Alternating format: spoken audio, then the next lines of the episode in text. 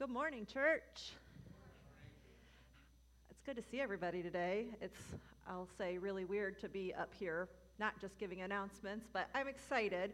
But I was so excited first service that I did forget to share a couple of announcements, so I'm remembering this service.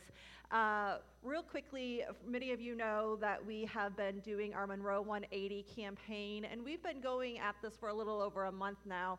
And if when you're leaving today, if you happen to look in the coat closet there, you're going to see tons of Amazon boxes and donated masks and things like that. So we are still continuing this. The students aren't back at school in person yet, so we want to continue to collect school supplies and masks and hand sanitizer and things like that so we can support Monroe in that way. Uh, if you go to our Amazon wish list, which the um, excuse me, the website is up on the screen. You are able to go on there and buy directly from Amazon things that we know the teachers really are hoping can help establish their classrooms to be more safe when the students return. And there's also books. So if you love books, you might uh, want to look at the book list there because there's a lot of books that we would like to include.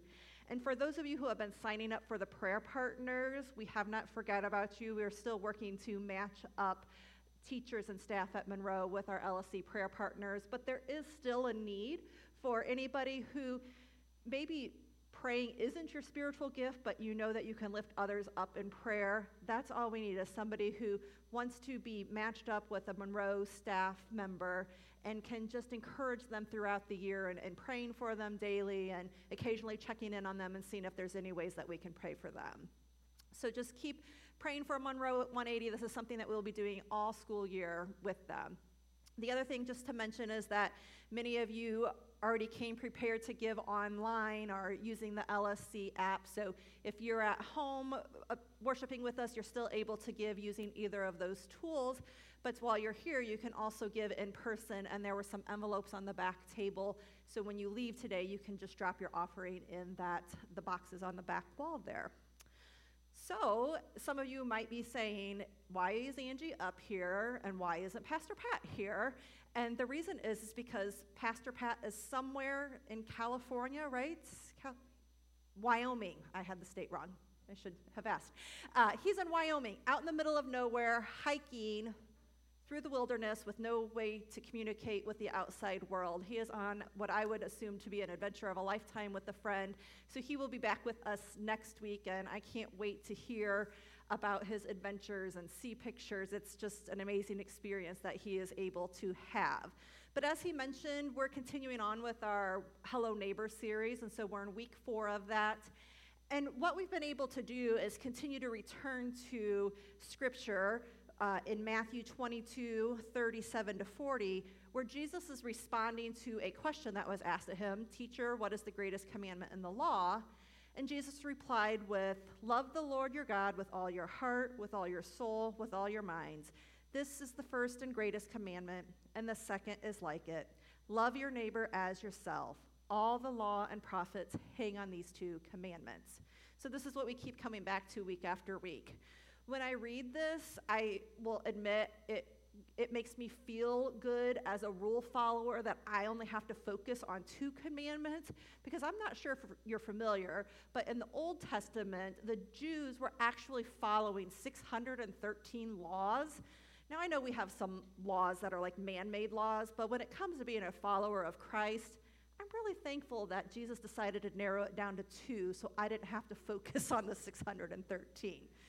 So for most of today, we're going to really focus on the second and most important, second most important commandment that Jesus refers to as loving your neighbor as yourself.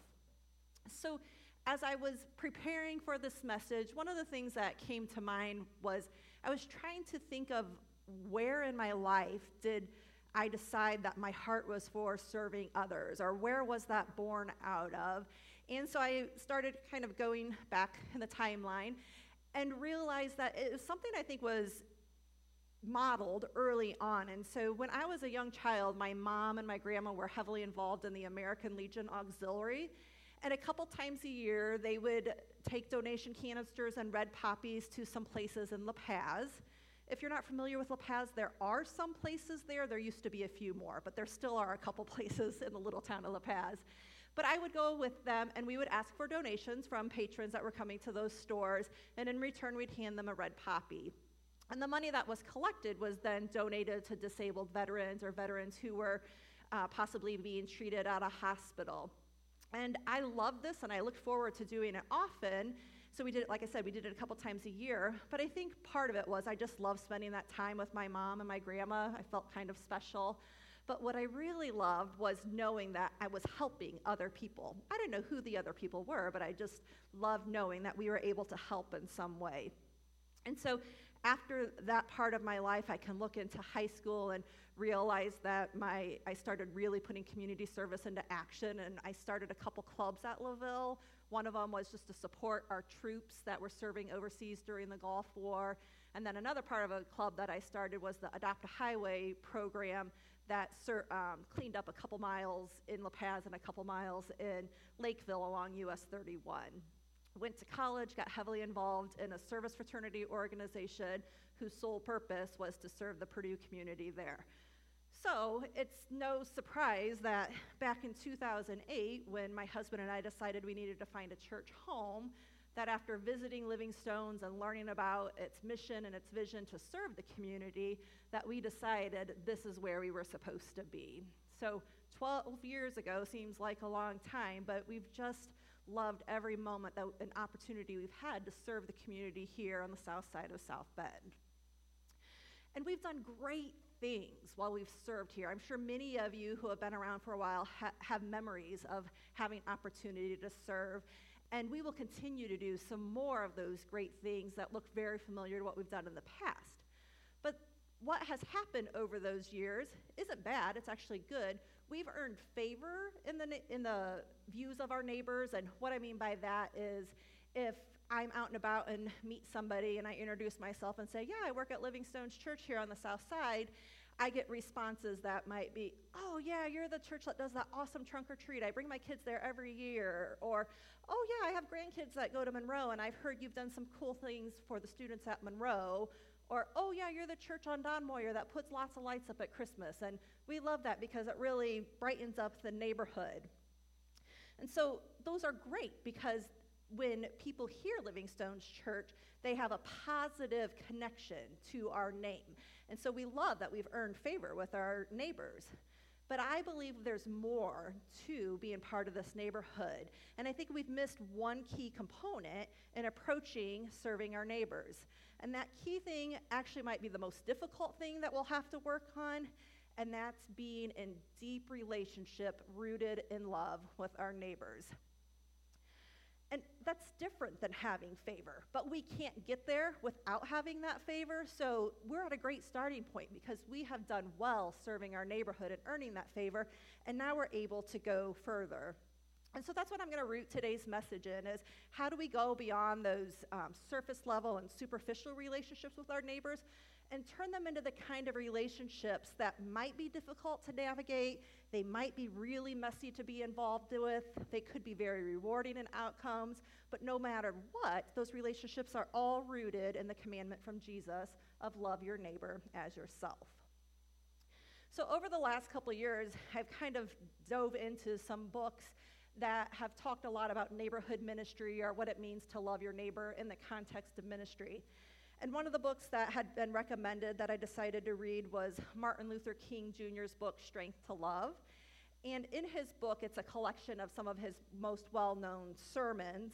And so many people are very familiar with it. But as I was reading the book, chapter three, that's titled On Being a Good Neighbor, quickly became one of my favorites. And this message of his is actually sharing the parable of the Good Samaritan. And I'm not going to go over that today because actually, in our very first message of this series, Pastor Pat talked about Luke and the Good Samaritan parable. And so you can go back to the August 16th message and listen to it if you're not familiar with it, or you can dive into Luke 10 25 to 37. But in King's book, he actually had a quote in there that I've underlined and reread over and over because to me, this is a measuring stick that we can use in how we're serving our neighbors. And King says, the ultimate measure of a man is not where he stands in the moments of comfort and convenience, but where he stands at a time of challenge and controversy. The true neighbor will risk his position, his prestige, and even his life for the welfare of others.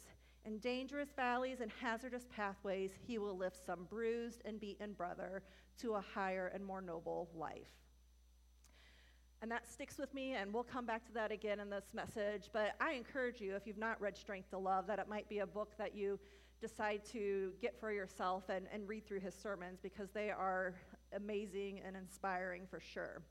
But another, at some other point in the book, King also started uh, talking about Romans chapter 12. And so I went to Romans chapter 12 and read through it. And this was another moment where I got my pen out and started highlighting and rereading it over and over. And I actually have a post it note in my Bible because I keep coming back to Romans 9, in particular, verse, I'm sorry, Romans 12, in particular, verses 9 to 21. And so in the book of Romans, Paul is writing to Christians who are in Rome because he'll be visiting soon, so he's just sending a letter ahead of his visit. And the first part of Romans, the first 11 chapters, Paul is focused intently on the doctrine of salvation. But then it switches a little bit with 12 and the remaining chapters as Paul addresses to the Christians in Rome how they should live in that day. And what I love about it is that then, when Paul was writing the letter, and still 2,000 years later, that we're able to take Paul's teaching and use it as practical guidance on living out the Christian faith, and especially loving your neighbor as yourself. So today's message, I'm going to focus primarily on verses 9 to 16. And I really want to look at it and how do we respond as a church to being a good neighbor and as we go through these verses, really think of them as tools that we can use to gauge our relationship with our neighbors. And so I hope that as you hear my message, that you can listen to Paul's words and maybe put a different filter to it or a different lens to it, and really just hearing it as this is what we're being called to do as being a good neighbor in our neighborhood. So let me read Romans 12, 9 to 16. He says, Love must be sincere, hate what is evil, cling to what is good. Be devoted to one another in love, honor one another above yourselves. Never be lacking in zeal, but keep your spiritual fervor serving the Lord. Be joyful in hope, patient in affliction, faithful in prayer. Share with the Lord's people who are in need. Practice hospitality. Bless those who persecute you. Bless, do not curse. Rejoice with those who rejoice, mourn with those who mourn. Live in harmony with one another. Do not be proud, but be willing to associate with people of low position. Do not be conceited. And when you read all of this, what it is doing is bringing it all together and saying, this is what love is love in action. And when I read through this, I kind of spent some time reflecting on am I doing this as a neighbor in my own neighborhood, in the church neighborhood? Can I look at this and think, yeah, you've got yourself together. You are the perfect neighbor. Maybe some of you can say that. Others of you might read that and think, I kind of suck as a neighbor and I should probably start being a kinder neighbor. But my guess is, is that most of us can look at that and think, no, that's actually what I strive for in living my life um, in the context of being a neighbor in my neighborhood or those who I encounter. But unfortunately, because of my sinful nature, I sometimes fail and i'm not as good as I would like to be in the neighbor. So, what I want to do is go back through 9 through 16 and just really think of these verses as what our next steps should be here as a church and here as part of our I Love Southside ministry. And so when I reread some of these verses, you might notice that they'll sound a little bit different. So I had just read them from the NIV version, but I'm switching over to the NLT version of the Bible. I like them both, but they've both help me understand the scripture better in terms of loving your neighbor. So in Romans 12 9, Paul said, Do not just pretend to love others, really love them. Hate what is wrong, hold tightly to what is good.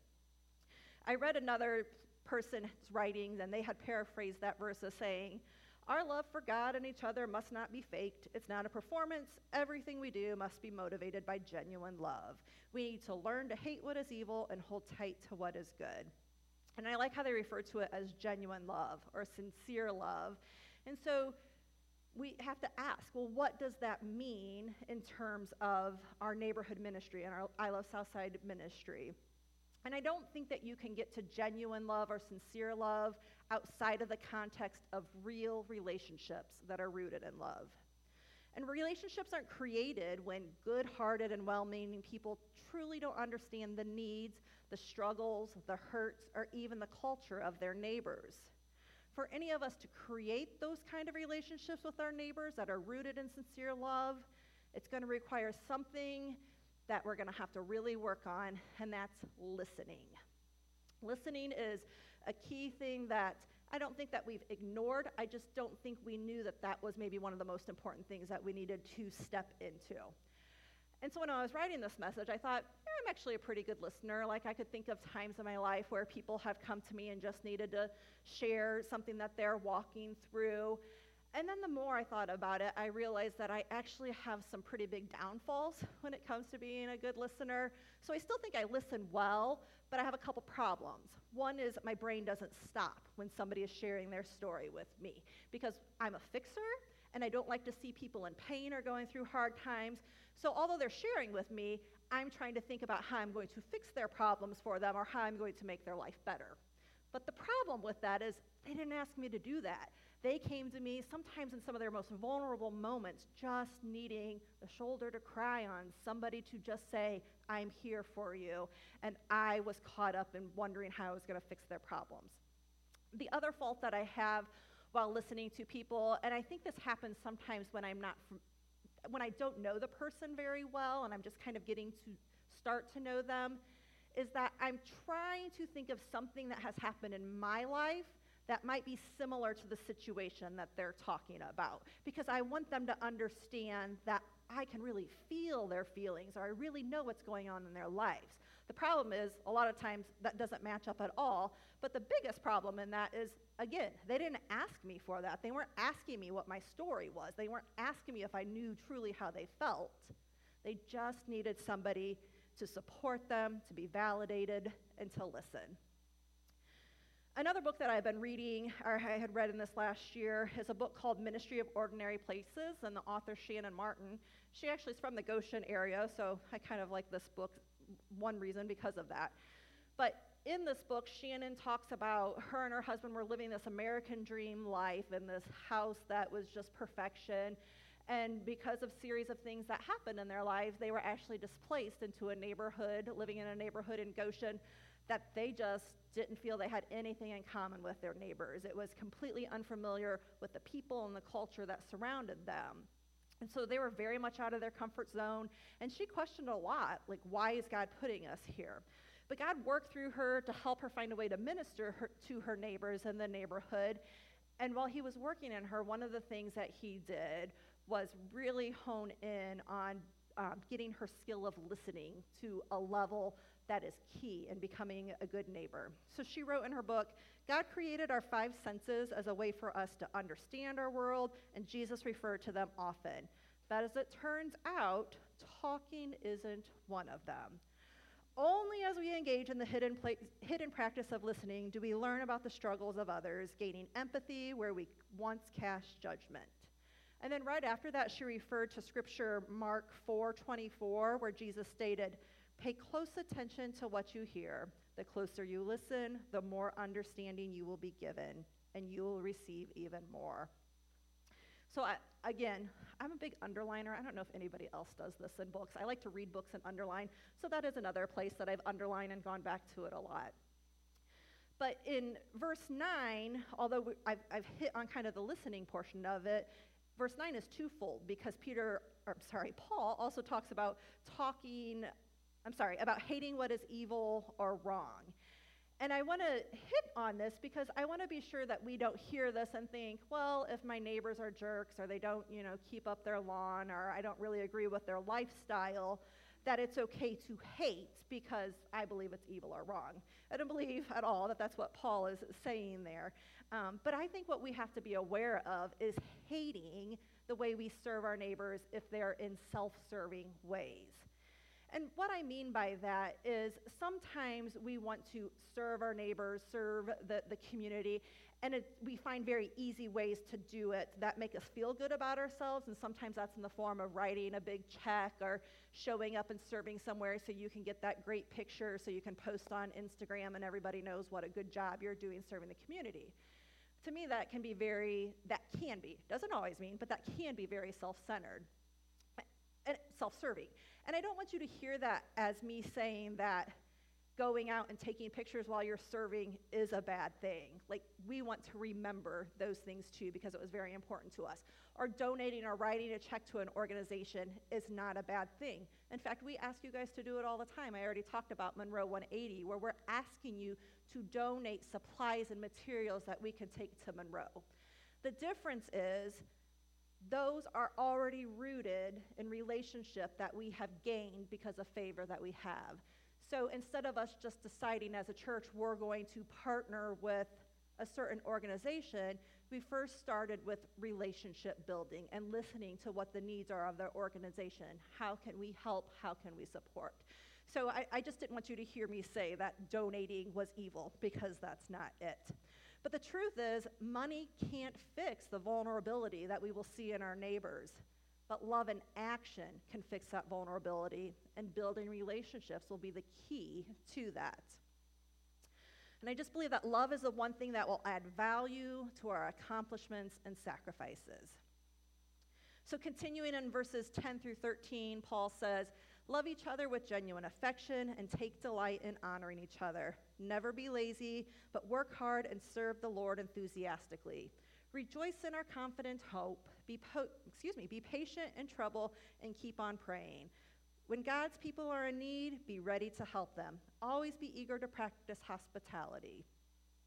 And at the end of that, when I read it, it made me think of something else that Paul had said in another one of his writings. In Colossians 3:12, Paul said, "Therefore, as God's chosen people, holy and dearly loved, Clothe yourselves with compassion, kindness, humility, gentleness, and patience. So it's important that while we are to rejoice in our Savior as our confident hope, that we also need to be sure that we're able to prepare ourselves when trouble comes to our neighbors. That we'll need to pray and we'll need to call out to God and ask for His God, guidance in responding to the hurts and the tragedies that our neighbors may experience. But before we can respond and before we can do that, we have to first center ourselves and clothe ourselves with compassion, kindness, humility, gentleness, and patience. And I believe I saw this actually come to life just this past Monday here at Living Stones and in the community. Uh, I'm sure many of you are familiar with or have heard about a week ago Saturday, there was a tragedy in our South Side neighborhood that just up on Donald and High Street, so not too far from here, there was a birthday party going on and children were playing in the front yard. And as the birthday party was happening, a car came along and opened fire on those that were outside. And unfortunately, a seven year old child, Chrisia Stevens, was struck by the gunfire and she didn't survive. And this is the kind of tragedy that is gross and you, you can't wrap your, ha- your head around why something like this could happen. But one of the things I knew when I came to church on Sunday was I just felt that we, we as a church were supposed to do something. We were supposed to put love in action. So after church last Sunday, I spoke to Pat a little bit, and he and I have had a lot of conversations about what it looks like to not just do all the good and fun things here in the neighborhood, but what does it look like to get in the mess and the hurts that are happening in our neighborhood. So we really only had about a five minute conversation, and the conversation ended up with us saying that, okay, on Monday afternoon around 2, we're going to meet at uh, Riley High School in the student parking lot there. I put a graphic together real quickly that we put up on Facebook to invite any of our LSC family to come join us. And we were just going to meet and we were going to pray and walk as we went over to the, the scene of the tragedy. And we didn't really have a lot of expectations other than we just knew God would show up for us to be there to show our support and love and hurt in this gross tragedy. Well, less than 24 hours later, that Facebook post that really was just intended for our Living Stones family was shared almost 40 times. And so at 2 o'clock in the afternoon on Monday, we're in the parking lot at Riley High School and we're just watching cars coming in, people getting out of their cars, and we're just taken aback as to the response that we were getting. We saw teachers from Livingstone, or, sorry, teachers from the South Bend School Corporation and principals and administrators with the South Bend School show up. We saw elected officials there. The media was there. We saw neighbors who were hurting come out. We saw a lot of pastors and ministry leaders from the city of South Bend who showed up. And remind yourselves here that this was Monday afternoon at 2 o'clock when most people were obligated to work. And as I looked around, I was just assured that even though our plans were small and very simple, it turned into something so much bigger. And I just said, This is love in action. That by loving our neighbors, we were able to call on God and we saw his hand at work. Now, did we solve the gun violence issue in our city and community? Nope. But that wasn't our intention. We didn't feel that that was what God was calling us to do. But we were able to show up ready to love on our neighbors. We, and before we did that, we clothed ourselves or we prepared our hearts with kindness, compassion, humility, gentleness, and patience. And we allowed God to do the work through us. And in the midst of tragedy, it was actually a beautiful thing. From Shannon Martin's book, she also shared a little bit about what it's like to be part of a loyal community. And I like how she said it. She said, Being part of a loyal community that looks out for one another is far more than a pipe dream. It's a privilege. We have to see this as a privilege, you guys. It's a promise. Standing together, we're safer, we're stronger, we're more aware of our own virility, and less prone to navel gazing. Living entangled is such an obvious win. And I get stuck on that word entangled. I really like it. And entangled often means messy. Like think about yarn that's all entangled together and you have to work out those knots and it can be aggravating. But I think, are we truly living entangled with our neighbors? And not just here as part of ministry in our I Love Southside ministry here on the south side of South Bend, but are you living entangled with your neighbors? And by neighbors, I don't necessarily mean the literal neighbor living in your neighborhood or right next door to you, but are you living entangled with people that you meet out and about that God puts in your place at a specific place and time? okay, so I'm going to continue on Romans 14 and 15 here. And Paul says, Bless those who persecute you, don't curse them. Pray that God will bless them. Be happy with those who are happy, and weep with those who are weep. And if you're familiar with this, it might sound similar to something else that is in Scripture that Jesus shared in Matthews 5 43 and 44. And Jesus said, You have heard that it was said, Love your neighbor and hate your enemy. But I tell you, love your enemies and pray for those that persecute you. So, in both of those teachings, Paul and Jesus both use the word persecute. And most of us are pretty familiar with the, per, the word persecute. It's defined in the English dictionary as to harass or to harass or punish in a manner designed to injure, grieve, or afflict, to cause to, to cause to suffer because of belief. But biblically, if we take the Greek word persecute and its translation, it actually can have a much broader meaning. So it can mean to set oneself against, to be in opposition to. So it doesn't have to mean that you're praying for somebody who is coming against you to cause harm. It also means that you should be praying for people who you might not have a whole lot in common with. And I think Mr. Rogers had something to say about this too, because he's quoted as saying, To love someone is to strive to accept the person exactly the way he or she is right here and now. And when I read that Mr. Rogers quote, it made me think of a t shirt that I actually don't know why I don't own this because I've, I've seen it as a t shirt form and I love it. Um, and you might have seen something like this before. In fact, I think some of our living stoners have wore it. And I have to wonder if Mr. Rogers would have wore a shirt like this too. But it's love thy neighbor, and it's list of different kinds of neighbors that we're called to love. So I'll just go through it quickly. It says, Love thy neighbor, thy immigrant neighbor, black neighbor, atheist neighbor, Muslim neighbor, depressed neighbor, conservative neighbor, LGBTQ neighbor, disabled neighbor, indigenous neighbor, Jewish neighbor, progressive neighbor, incarcerated neighbor, uh, homeless neighbor, Latinx neighbor, addicted neighbor, millennial neighbor, or fill in the blank to whatever neighbor we have it mentioned there. And I think what this does is it takes Jesus' commandment to love your neighbor as yourself, and it starts putting faces to it. Because when you put faces to these, love is a whole lot easier. And I, I just have to think that Jesus would have looked at this list and said, Yep, that's exactly what I mean. And, but the thing is, is loving doesn't have to be a difficult task to love your neighbors. Paul says, bless them and pray for them. he isn't saying that you have to, you know, fix all of the issues between your relationship, but you can bless them, you can pray for them, you can be happy for them when they're happy, and you can weep with them and when they are weeping or mourning. Because love and action doesn't see the difference between you and your neighbor.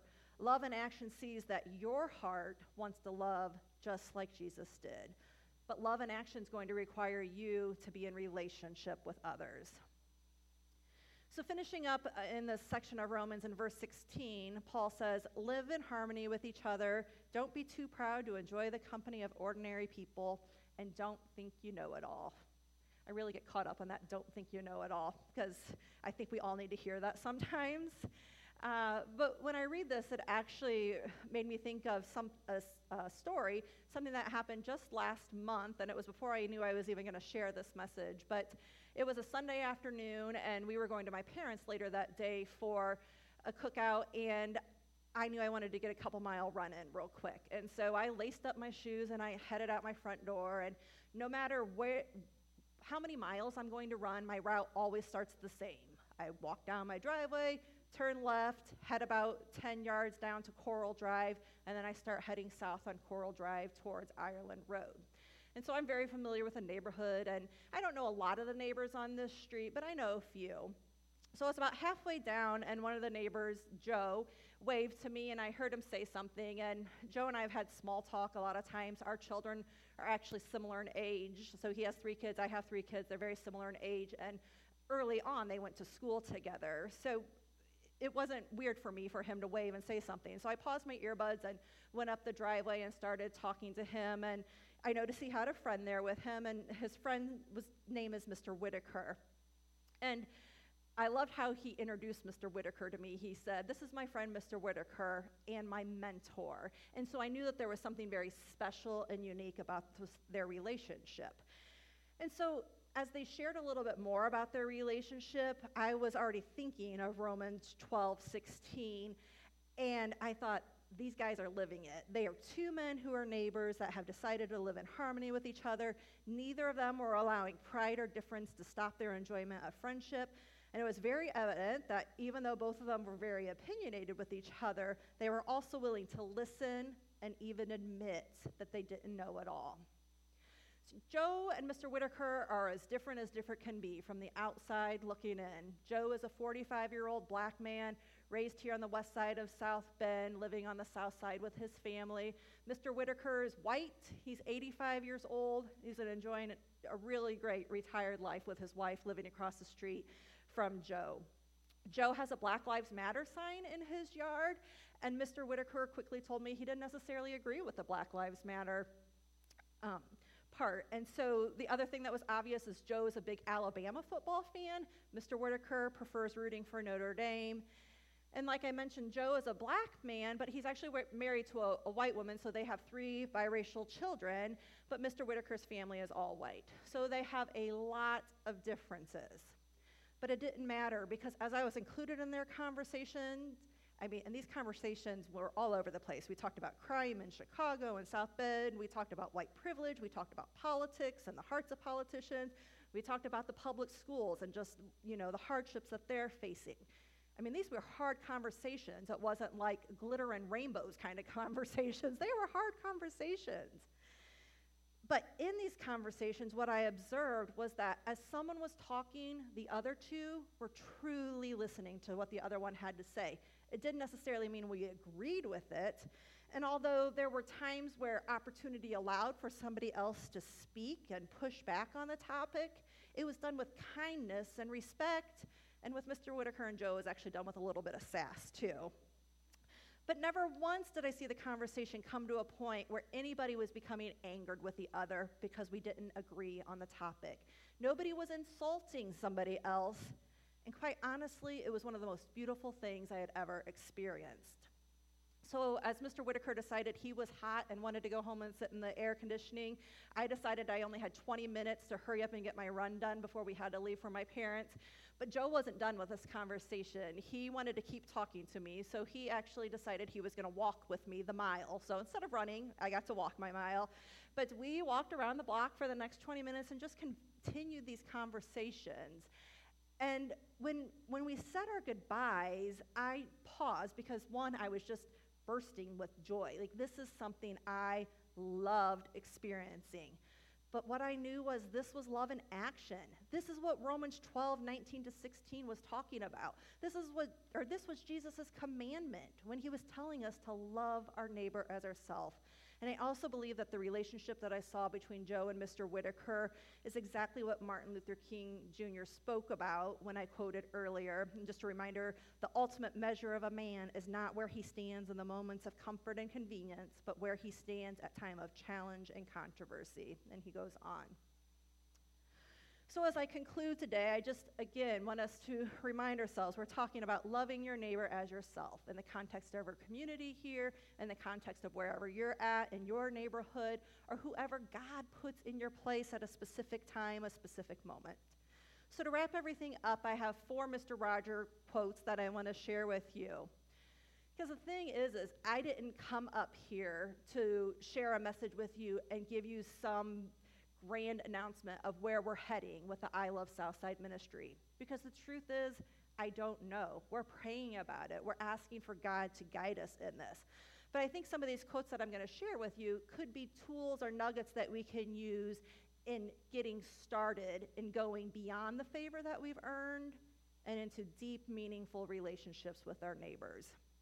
So, the first Mr. Rogers quote I wanted to share he says, Imagine what our real neighbors would be be like if each of us offered, as a matter of course, just one kind word to another person.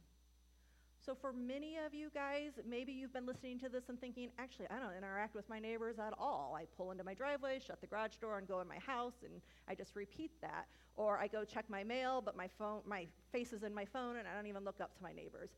So, for you, it might be as simple as realizing that there's some really cool people in your neighborhood and waving and saying hi. Or maybe you're like me and you've lived next door to a neighbor for probably about 10 years and you realize you don't even know their names. And so it might be an opportunity at a garage sale when they come to your garage sale that you say, I'm actually embarrassed to admit this that I've never come over and introduced myself. I'm Angie. You guys are great neighbors. What's your names? It could be simple.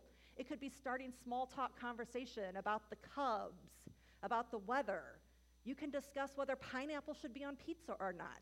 And I'm a believer it should, with ham. so, oh, I just lost my place talking about pineapple. That sounds really good right now. so start simple. Okay. Mr. Rogers shared another quote. He said, Listening is where love begins, listening to ourselves and then to our neighbors. And I've already talked about this church, but I believe this is the next big thing we have to do in our neighborhood and our I Love Southside ministry. This is an optional, and we don't get to opt out of this because we are no longer allowed to make assumptions that we know what our neighbors are in need of.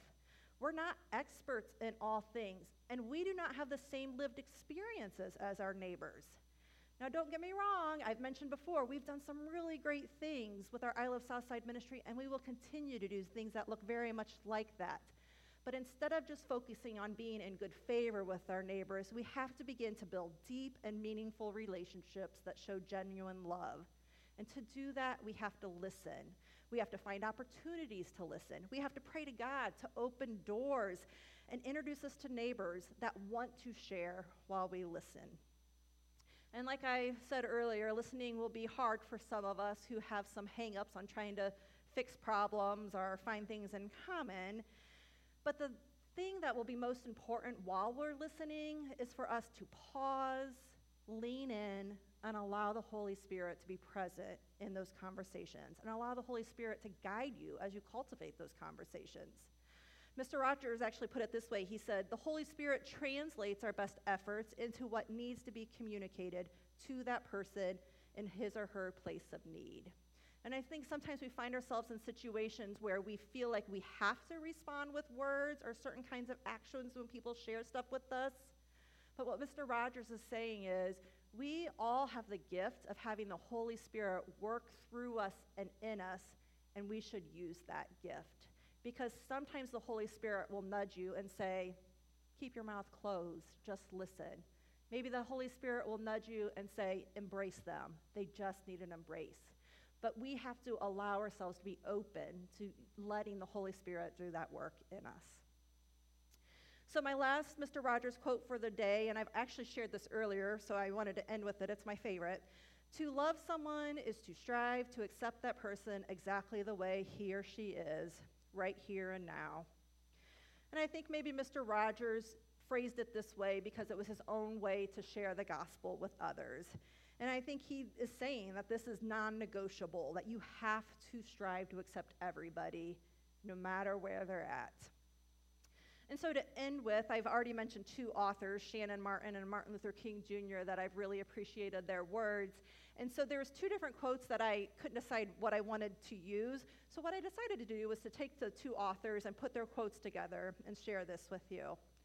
We are stirred into a true melting pot, each of us falling wildly off the map of who the others always thought we were single moms, tattooed men, refugees and immigrants, activist liberals, dyed in the wool conservatives, addicts, business owners, and undocumented college students on the move.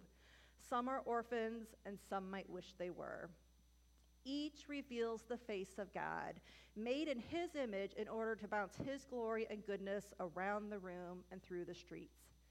At this level, we love men not because we like them, nor because their ways appeal to us, nor even because they possess some type of divine spark.